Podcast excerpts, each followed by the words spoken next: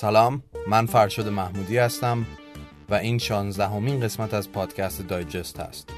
پادکستی که مسائل نسبتا پیچیده دنیای اطراف ما رو به زبانی بسیار ساده براتون تعریف می‌کنه. این قسمت در آبان 97 ضبط میشه.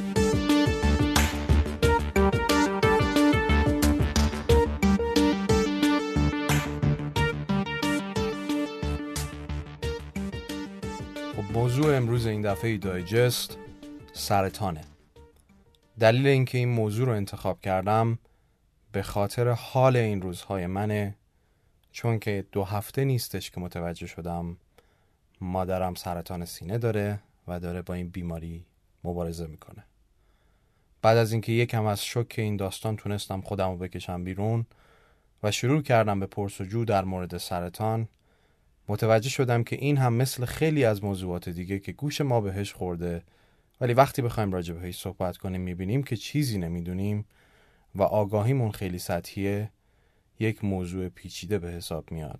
از اونجا که آگاهی داشتن در مورد این بیماری خیلی خیلی حیاتیه در مورد درمانش. در نتیجه تصمیم گرفتم تو دایجست که جایی هست برای توضیح پدیده هایی که ما زیاد شاید راجع بهشون ندونیم توضیح بدم. خب بریم ببینیم این سرطان چی هست.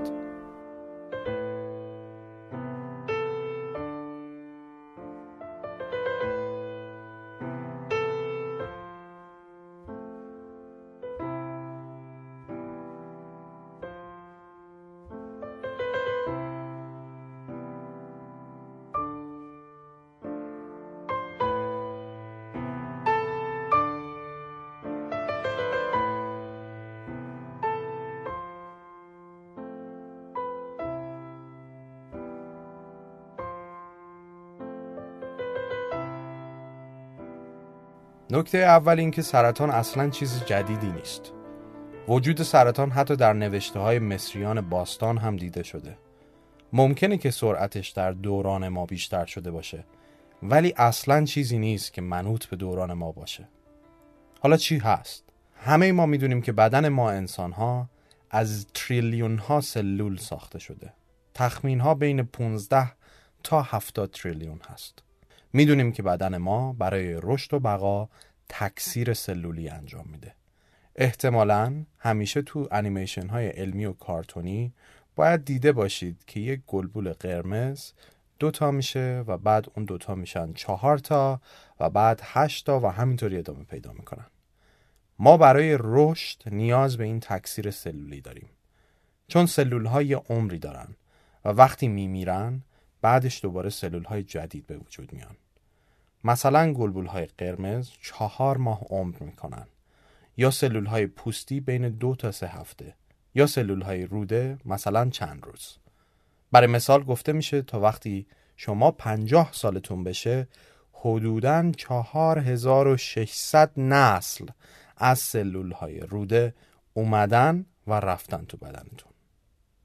دیدید یه وقتایی نشستید از گوشه پنجره یه لایه نور خورشید تابیده به داخل اتاقتون و شما وقتی به مسیر نور که نگاه می‌کنید یه سری قبارهای کوچیک می‌بینید که در هوا معلقن. دانشگاه اوهایو تحقیق انجام داده و میگه 80 درصد اون چیزای کوچولویی که می‌بینید پوست انسانه. بله ما هر هفته حدود 5.5 گرم از پوستمون جدا میشه. چون سلول هامون میمیرن و سلول های جدید به وجود میان. شاید براتون جالب باشه که بدونید از زمانی که این قسمت پادکست رو پخش کردید تا همین لحظه چندین میلیون از سلول های شما مردن و به جاش سلول های جدید به وجود اومدن. ولی همین تکثیر سلولی یه قاعده قانونی داره که باید ازش پیروی بشه. ولی یه وقتایی پیش میاد که یک سلول ممکنه سیستمش خراب بشه به قول خودمون و شروع کنه به تکثیر کردن از خودش به صورت غیر قابل کنترل. یعنی همینجور بی توقف پشت هم از خودش تکثیر و کپی کنه. اونجاست که یهو وسط کلی از سلول های سالم که به صورت قاعده مندی از خودشون تکثیر می‌کنن یه سلول به وجود میاد که دیوونه شده و مثل این فیلم های زامبیا که همینطور پشت هم و بدون توقف از خودشون تکثیر می‌کنه انقدر این کار رو انجام میده که جای بقیه سلول های دیگر رو تنگ می‌کنه و وقتی میلیون ها از این سلول های بیقاعده کنار هم جمع میشن چیزی رو به وجود میارن که بهش میگن تومور. و این یعنی سرطان. تکثیر بی کنترل و بی حد و حصر سلول ها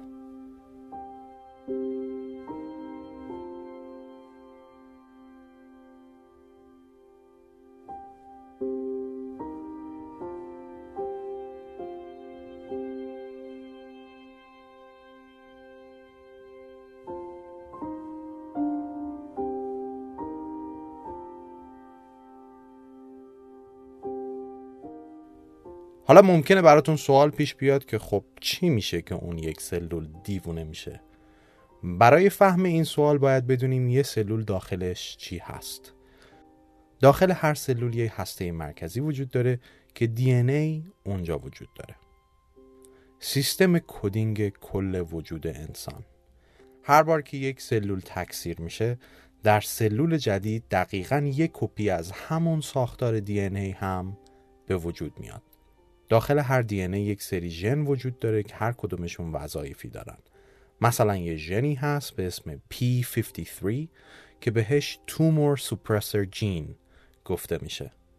وظیفش اینه که اجازه نده سلول بی حساب کتاب رشد و تکثیر کنه یا وقتی یه قسمتی از دی ای خراب شد ترمیمش کنه. یا حتی وقتی می‌بینه نمی‌تونه دیگه کاری برای سلول بکنه دستور میده که سلول نابود بشه. دقیقا برعکس این ژن یه ژنی هست به اسم پروتو آنکوجینز که کارش تکثیر سلولیه. حالا در این تکثیرهایی که سلول ها انجام میدن یه موقع یه اتفاقایی میفته که بهش میگن جهش ژنتیکی یا میوتیشن. در اصل همین تغییر در دی ای هست که یهو می‌زنه یه سلول رو دیوونه می‌کنه. قشنگ مثل این فیلم های زامبی که دانشمنده اشتباهی کاری می‌کنه مرده رو تبدیل به زامبی می‌کنه. دلیل اصلی این دیوانگی سلول هم تغییر در سیستم coding سلوله که اون ژن مثلا P53 رو از کار میندازه و اون ژن proto-oncogenes تبدیل میشه به oncogenes و همین میشه که سلول شروع به تکثیر بی حد و حصر می‌کنه. حالا باز دوباره سوال میشه که خب چی میشه که اون دی ای جهش ژنتیکی روش اتفاق میافته. اینجاست که چندین عامل رو براش متصور میشن دانشمندا. پرتوهای مزر، کارسینوژن ها و اشتباهات ناگهانی بدن. یعنی به عبارتی یه سری از عوامل داخلیه و یه سری خارجی. مثلا پرتو فرابنفش خورشید ثابت شده که روی این جهش های ژنتیکی می‌تونه تاثیر بذاره و تغییرشون بده. دلیلی که خیلی هی میگن آفتاب نگیرید زیاد یا کرم ضد آفتاب بزنید و سولاریوم نرید و این داستان برونزه کردن و بیخیال بشید برای همینه. به خاطر اینکه یکی از عواملی که روی کودهای دی ای انسان تاثیر می‌ذاره همین پرتوهای فرابنفش خورشیده. وقتی اشعه فرابنفش به ما برخورد می‌کنه بدن ما شروع به ترشح ماده می‌کنه که بهش میگن ملانین و قهوه‌ای رنگ هم هست. کارش اینه که نذاره این پرتوها رد شن و به دی ای برخورد کنن. این همون دلیلیه که ما برونزه میشیم. ولی از یه حدی که بیشتر در معرض اشعه های خورشید قرار بگیریم باعث میشه این پرتوها بتونن از صد دفاعی ملانین هم رد بشن و خودشون رو به هسته مرکزی سلول ها برسونن و اونجا احتمال این وجود داره که روی دی ای تاثیر بذارن. نمیگیم حتما این کار باعث سرطان میشه داریم میگیم این کار می‌تونه شانس ابتلا به سرطان رو بیشتر کنه. عامل دوم می‌تونه مربوط به سبک زندگی ما باشه.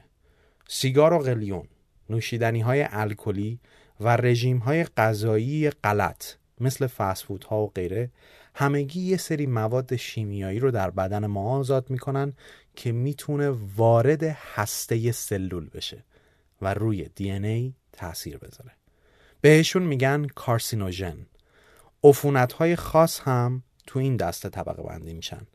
به این شکل که ویروس ها با خودشون کد های ژنتیکی خاصی رو حمل می‌کنن که باز می‌تونن روی دی ای سلول تاثیر بذارن.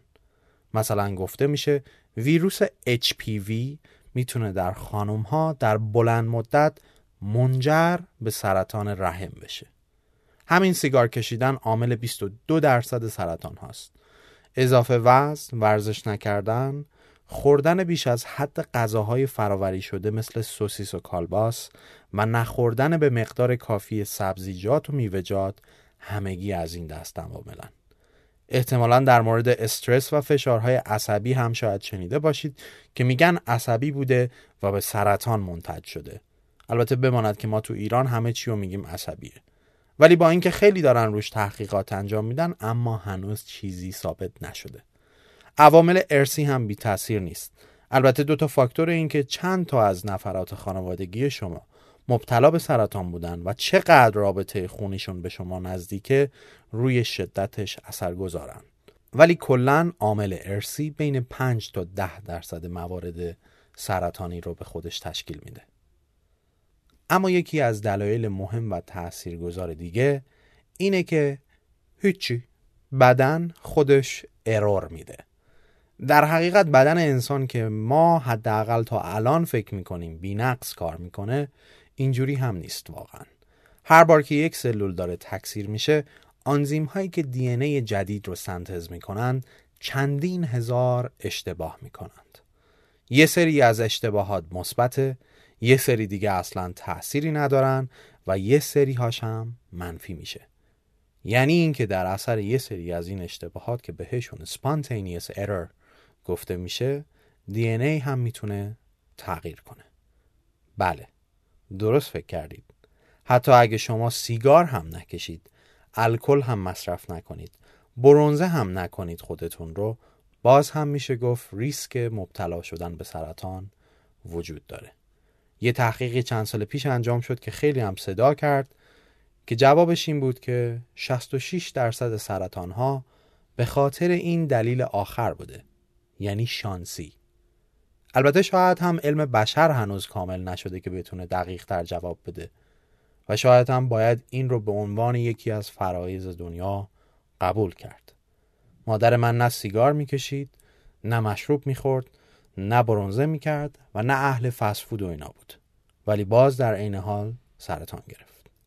حالا نمیگم می‌دونم دلیلش چیه ولی خب از اون طرف علم هم یک وزنه سنگین به اشتباهات خود بدن داده.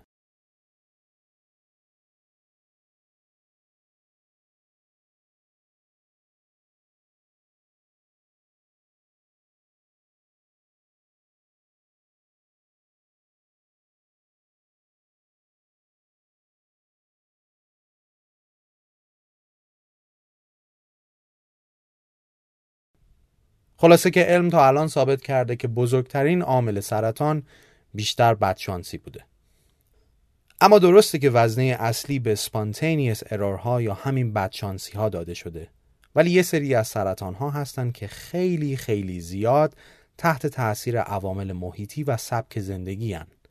مثلا سرطان ریه به خاطر مصرف دخانیات سرطان پوست به خاطر اشعه فرابنفش خورشید سرطان دهانه رحم به خاطر روابط جنسی بدون مراقبت و در اثر مبتلا شدن به HPV به وجود اومدن.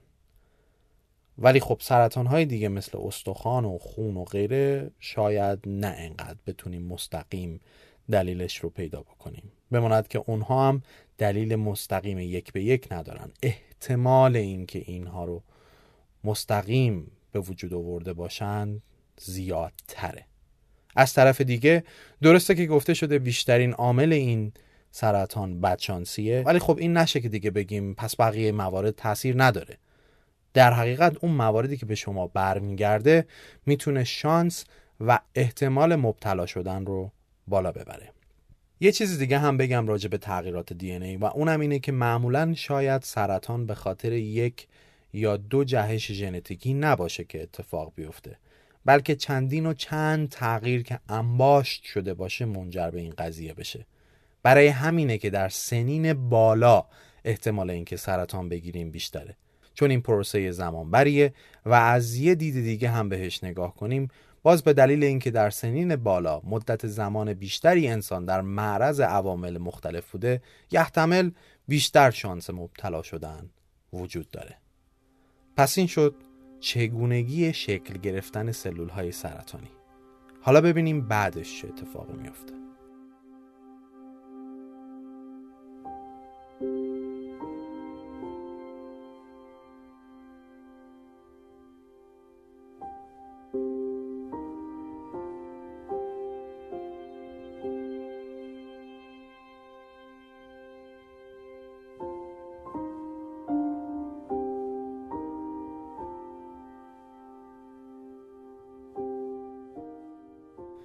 گفتیم که وقتی سلول های سرطانی تا حد زیادی تکثیر بشن تشکیل یک توده رو میدن که بهش میگن تومور. حالا این تومور برای اینکه انرژی کافی رو داشته باشه باید از یه جایی تغذیه بشه و اون هم خونه. در نتیجه شروع می‌کنه یه سری سیگنال فرستادن که در نتیجهش رگ های خون به قول خودمون لوله کشی جدید براش انجام بدن و خون بهش برسونن. حالا احتمالا این کلمات تومور خوشخیم و بدخیم به گوشتون خورده. خوشخیم به توموری گفته میشه که به جاهای دیگه سرایت نمی‌کنه و بدخیم به توموری میگن که بافتهای دیگه و ارگانهای دیگه رو هم مورد عنایت قرار میده. حالا چطور سرطان می‌تونه تو بدن پخشه؟ از دو راه. یا سیستم خون یا دستگاه لنفاوی. یعنی اینکه این سلول های سرطانی فقط کافیه بتونن خودشون رو وارد رگ های انسان بکنن و اونجاست که می‌تونن با جریان خون حرکت کنن و خودشون رو برسونن به جاهای مختلف بدن. و در یکی از این جاهاست که پیاده میشن و شروع به گسترش می‌کنن. مثلا یک کسی که سرطان سینه داشته یهو سرطان معده هم ممکنه بگیره یا بعد سرطان روده و همینجور پیشروی کنه. به این حالت که خطرناکترین حالت سرطان هم هست میگن متاستاز. تو اصطلاحات پزشکی وقتی میگن یه بیماری سرطانش متاستاز کرده یعنی زده به جاهای دیگه. کلا پنج مرحله و stage برای سرطان تعیین کردن که اون پنج مرحله اینهان مرحله یا stage صفر یعنی سلول های غیر نرمال وجود دارن که ممکنه بعدا تبدیل بشن به سرطان.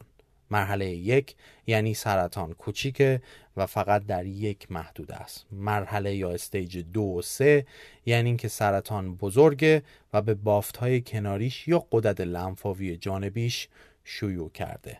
و مرحله چهار یعنی که سرطان متاستاز کرده و به ارگان های دیگه کشیده شده. تا حالا حدود 200 نوع بیماری با این شکل شمایل از مکانیزم شناسایی شده که بهشون سرطان گفته میشه و همونطور هم که گفتم از چندین هزار سال پیش این قضیه وجود داشته اصلا خود واژه کنسر ترجمه لاتین از واژه یونانی کارکینوس به معنی خرچنگ هست و این اولین باری بود که پزشک معروف بقرات این واژه رو براش انتخاب کرد و اونم به خاطر شکل خرچنگواری بود که از تومور در سینه می‌دید. حالا شاید براتون جالب باشه که بدونید طبق آمار سازمان بهداشت جهانی سرطان دومین عامل مرگ در جهانه و از هر شش مرگ یکیش به خاطر سرطانه. اما در ایران سومینه. 70 درصد سرطان ها در کشورهای فقیر یا با درآمد متوسط اتفاق میفته و هزینه اقتصادی که در برداشته برای مثال حساب که کردن تو سال 2010 حدود یک ممیز 16 صدم تریلیون دلار بوده. حالا رایجترین سرطان ها در جهان کدوم ها هستند؟ سرطان ریه، سرطان سینه، روده، پروستات، پوست و معده اینها همه از شایع ترین سرطان های جهان هستند. تو ایران هم شایع ترین سرطان ها برای خانم ها سرطان سینه، روده بزرگ و معده است و برای آقایان هم معده، مسانه و پروستاته. خب حالا که متوجه شدیم سرطان چی هست از کجا شروع میشه و چطور رشد می‌کنه و شایع ترین انواعش کدوم هستن بریم سراغ این که چطور میشه باهاش مقابله کرد. خب وقتی صحبت از مقابله با این بیماری میشه باید این مرحله رو به دو قسمت تقسیم کنیم. یکی بحث پیشگیریه و یکی هم این که دیگه حالا اگه سرطان گرفتیم چه کار باید کرد. در قسمت پیشگیری طبق توصیه های سازمان بهداشت جهانی کنترل کردن ریسک فاکتورها یکی از مهمترین کارهاست که اشاره بهشون کردم از قبل. طبق آمار بین 30 تا 50 درصد سرطان ها می‌تونن پیشگیری بشن اگر این ریسک فاکتورها کنترل بشن. چیا بودن؟ دخانیات. دخانیات بزرگترین ریسک فاکتور برای خیلی از سرطان ها از جمله ریه دهان، گلو، کلیه، مسانه، معده و رحمه. حتی اینو بدونید که اگه سیگار هم نمی‌کشید ولی در معرض دود سیگار هستید باز هم در ریسک قرار دارید. سیگار حدود 7000 ماده شیمیایی داره که 250 داشت تا الان مشخص شده که مضره برای انسان و حدود 50 تاش رو می‌دونیم که علت سرطانه. عدم داشتن فعالیت، چاقی و رژیم غذایی غلط ریس فاکتور دوم بود. الکل، اشعه نور فرابنفش، عفونت ها همه از ریسک فاکتورهایی بودن که جلوتر راجع بهشون صحبت کردیم که مدیریت کردن اینها می‌تونه تا حد زیادی منجر به پیشگیری از سرطان بشه. ولی با همه این موارد باز همچون انسان اساسا در خطر ابتلا به سرطان هست یک نکته مهم در سرطان تشخیص زود هنگامشه برای این باید چیکار کرد؟ تست های قربالگری. تست های قربالگری یه سری آزمایشات اولیه هستند که برای سرطان های شایع انجام میشن که همه ماها باید از یه سنی به بعد اینها رو انجام بدیم. یه چند تا از مهمترین هاشو من اینجا میگم. برای سرطان پستان خانم ها مخصوصا اگر یکی از اعضای خانواده مبتلا به سرطان بوده باید تست های ماموگرافی از سن 40 تا 74 سالگی رو هر سال انجام بدن. و اگر هم سابقه خانوادگی نداشته باشن از سن 50 تا 74 هر دو سال یک بار می‌تونید این کارو بکنید. بالای 75 سال هم باید با پزشک مشورت بشه. برای سرطان روده بزرگ باید آزمایشات کلونوسکوپی و آزمایش خون مخفی در مدفوع رو بین سنین 50 تا 74 سال و حتی از اون به بعد هم هر دو سال یک بار انجام داد. برای سرطان دهانه رحم که خیلی تحت تاثیر ویروس HPV هم برای خانم هاست باید تست های پاپ سمیر از سنین 21 سالگی تا 69 سالگی هر یک تا سه سال انجام بشه. و در نهایت برای سرطان پروستات آقایون باید آزمایشات PSA از سنین 40 تا 70 سال رو هر یک سال یک بار انجام بدن. در ضمن یک پادکست خوبی هست به اسم کوریدور که همه تمرکزش روی سرطان هست و در هر اپیزودش در مورد یک مبحث سرطان صحبت می‌کنه. اگر علاقه من بودید می‌تونید دنبالش کنید. لینکش رو در شونوت این پادکست هم می‌ذارم. در کنار همه اینها یه سری علائم کلی هم سرطان داره که باید باهاشون آشنا بشید خستگی، ضعف، کمبود نفس، کاهش وزن ناگهانی و بدون دلیل، احساس تورم در قدرت لنفاوی، اختلالات بلع، خوب نشدن زخم ها به مدت طولانی، سرفه و احساس تهوع به مدت زیاد همگی از علائم اولیه بیشتر سرطان ها هستند. البته ناگفته نمونه که شما حتی اگه این علائم رو هم نداشته باشید ولی باز هم باید تست های قربالگریتون رو انجام بدید.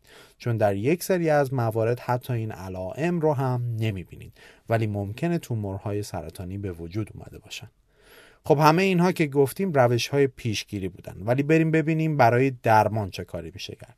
در حقیقت روش های درمانی که برای سرطان استفاده میشه خیلی بستگی دارن به نوع سرطان و اینکه چقدر پیش رفتن و الزامن هم شاید یک روش واحد نباشه بلکه ترکیبی از روش ها باشن. روش هایی که الان اسم می‌برم معمولا روش های رایجی هستند که داره در درمان سرطان ازشون استفاده میشه. یکی از این راه ها جراحیه. کاری که در جراحی انجام میدن اینه که در عمل جراحی سعی می‌کنن تومور سرطانی رو از بدن خارج کنن. بعضی وقتا این عمل برای مثال در کیس سرطان سینه منجر میشه به خالی کردن یکی از سینه ها که بهش ماستکتومی گفته میشه. البته همه جراحی ها به معنی بریدن یک قسمتی و درآوردنش نیست. بعضی وقتا اصلا با لیزر جراحی انجام میشه یا در روش هایپرترمیا با افزایش دما در منطقه آسیب دیده سعی می‌کنن درمان رو به پیش ببرن. روش دیگه پرتو درمانی یا همون رادیوتراپیه. در این روش با تاباندن دوزهای قابل توجهی از اشعه سعی بر این میشه که سلول های سرطانی رو بکشن یا سرعت گسترششون رو کم کنن. در دوزهای پایین رادیوتراپی میشه همین اشعه ایکسی که استفاده میشه برای عکس برداری های رادیولوژی. روش بعدی شیمی درمانیه. تو این روش سعی میشه با استفاده از تزریق دارو به بدن سلول های سرطانی یا نابود بشن یا سرعت تکثیرشون کم بشه. احتمالا تصویری که تو ذهن بیشتر ما از شیمی درمانی وجود داره اینه که موهای طرف میریزه و بسیار ضعیف میشه. و این تصویر تا حد زیادی درسته. به خاطر اینکه وقتی که این دارو وارد سیستم خون میشه درسته که سعی می‌کنه که سلول های سرطانی رو بکشه ولی از اون طرف بین سلول های سرطانی و سالم تفاوتی قائل نمیشه و بسیاری از سلول های سالم رو هم با خودش از بین می‌بره و در نتیجه عوارض جانبی زیادی به همراه با خودش میاره. شیمی درمانی یا از طریق مصرف قرص انجام میشه یا از طریق تزریق وریدی و عضلانی. راه دیگه ایمونوتراپیه. البته این روش هنوز انقدر فراگیر نشده. نحوه کارکرد این روش اینه که بیان سیستم ایمنی شما رو در مقابل سلول های سرطانی قوی کنن. منطقش هم اینه که اساسا سلول های سرطانی یکی از کارهاشون اینه که از دست سیستم ایمنی شما تا حدی مخفی میشن. تو این روش میان نیروی دفاعی شما رو تقویت می‌کنن. مثلا یه تیکه از سلول های سرطانی شما رو در میارن و اون سلول های دفاعی شما رو که در حال مبارزه با سرطان هستن و از بقیه سلول ها هم active ترن رو جدا می‌کنن و بعد در محیط آزمایشگاهی اینا رو رشد میدن و تقویتشون می‌کنن و چند هفته بعد دوباره از طریق تزریق وارد بدنتون میکننشون. hormone therapy، target therapy، پیوند سلول های بنیادی و precision therapy ها از روش های دیگه درمان هستن که دیگه من وارد جزئیاتشون نمیشم. اگر علاقه من بودید من لینک منابع رو گذاشتم برای اینکه مطالعه بیشتر داشته باشید. این بود نگاهی بسیار اجمالی به مقوله سرطان. امیدوارم که آگاهیتون نسبت به این بیماری بیشتر شده باشه و یه جایی این پادکست به کار بیاد. و در آخر هم به نوبه خودم دعا می‌کنم که هر کسی که با این بیماری دست و پنجه نرم می‌کنه حالش زودتر خوب بشه و به زندگی عادی زیبا برگرده.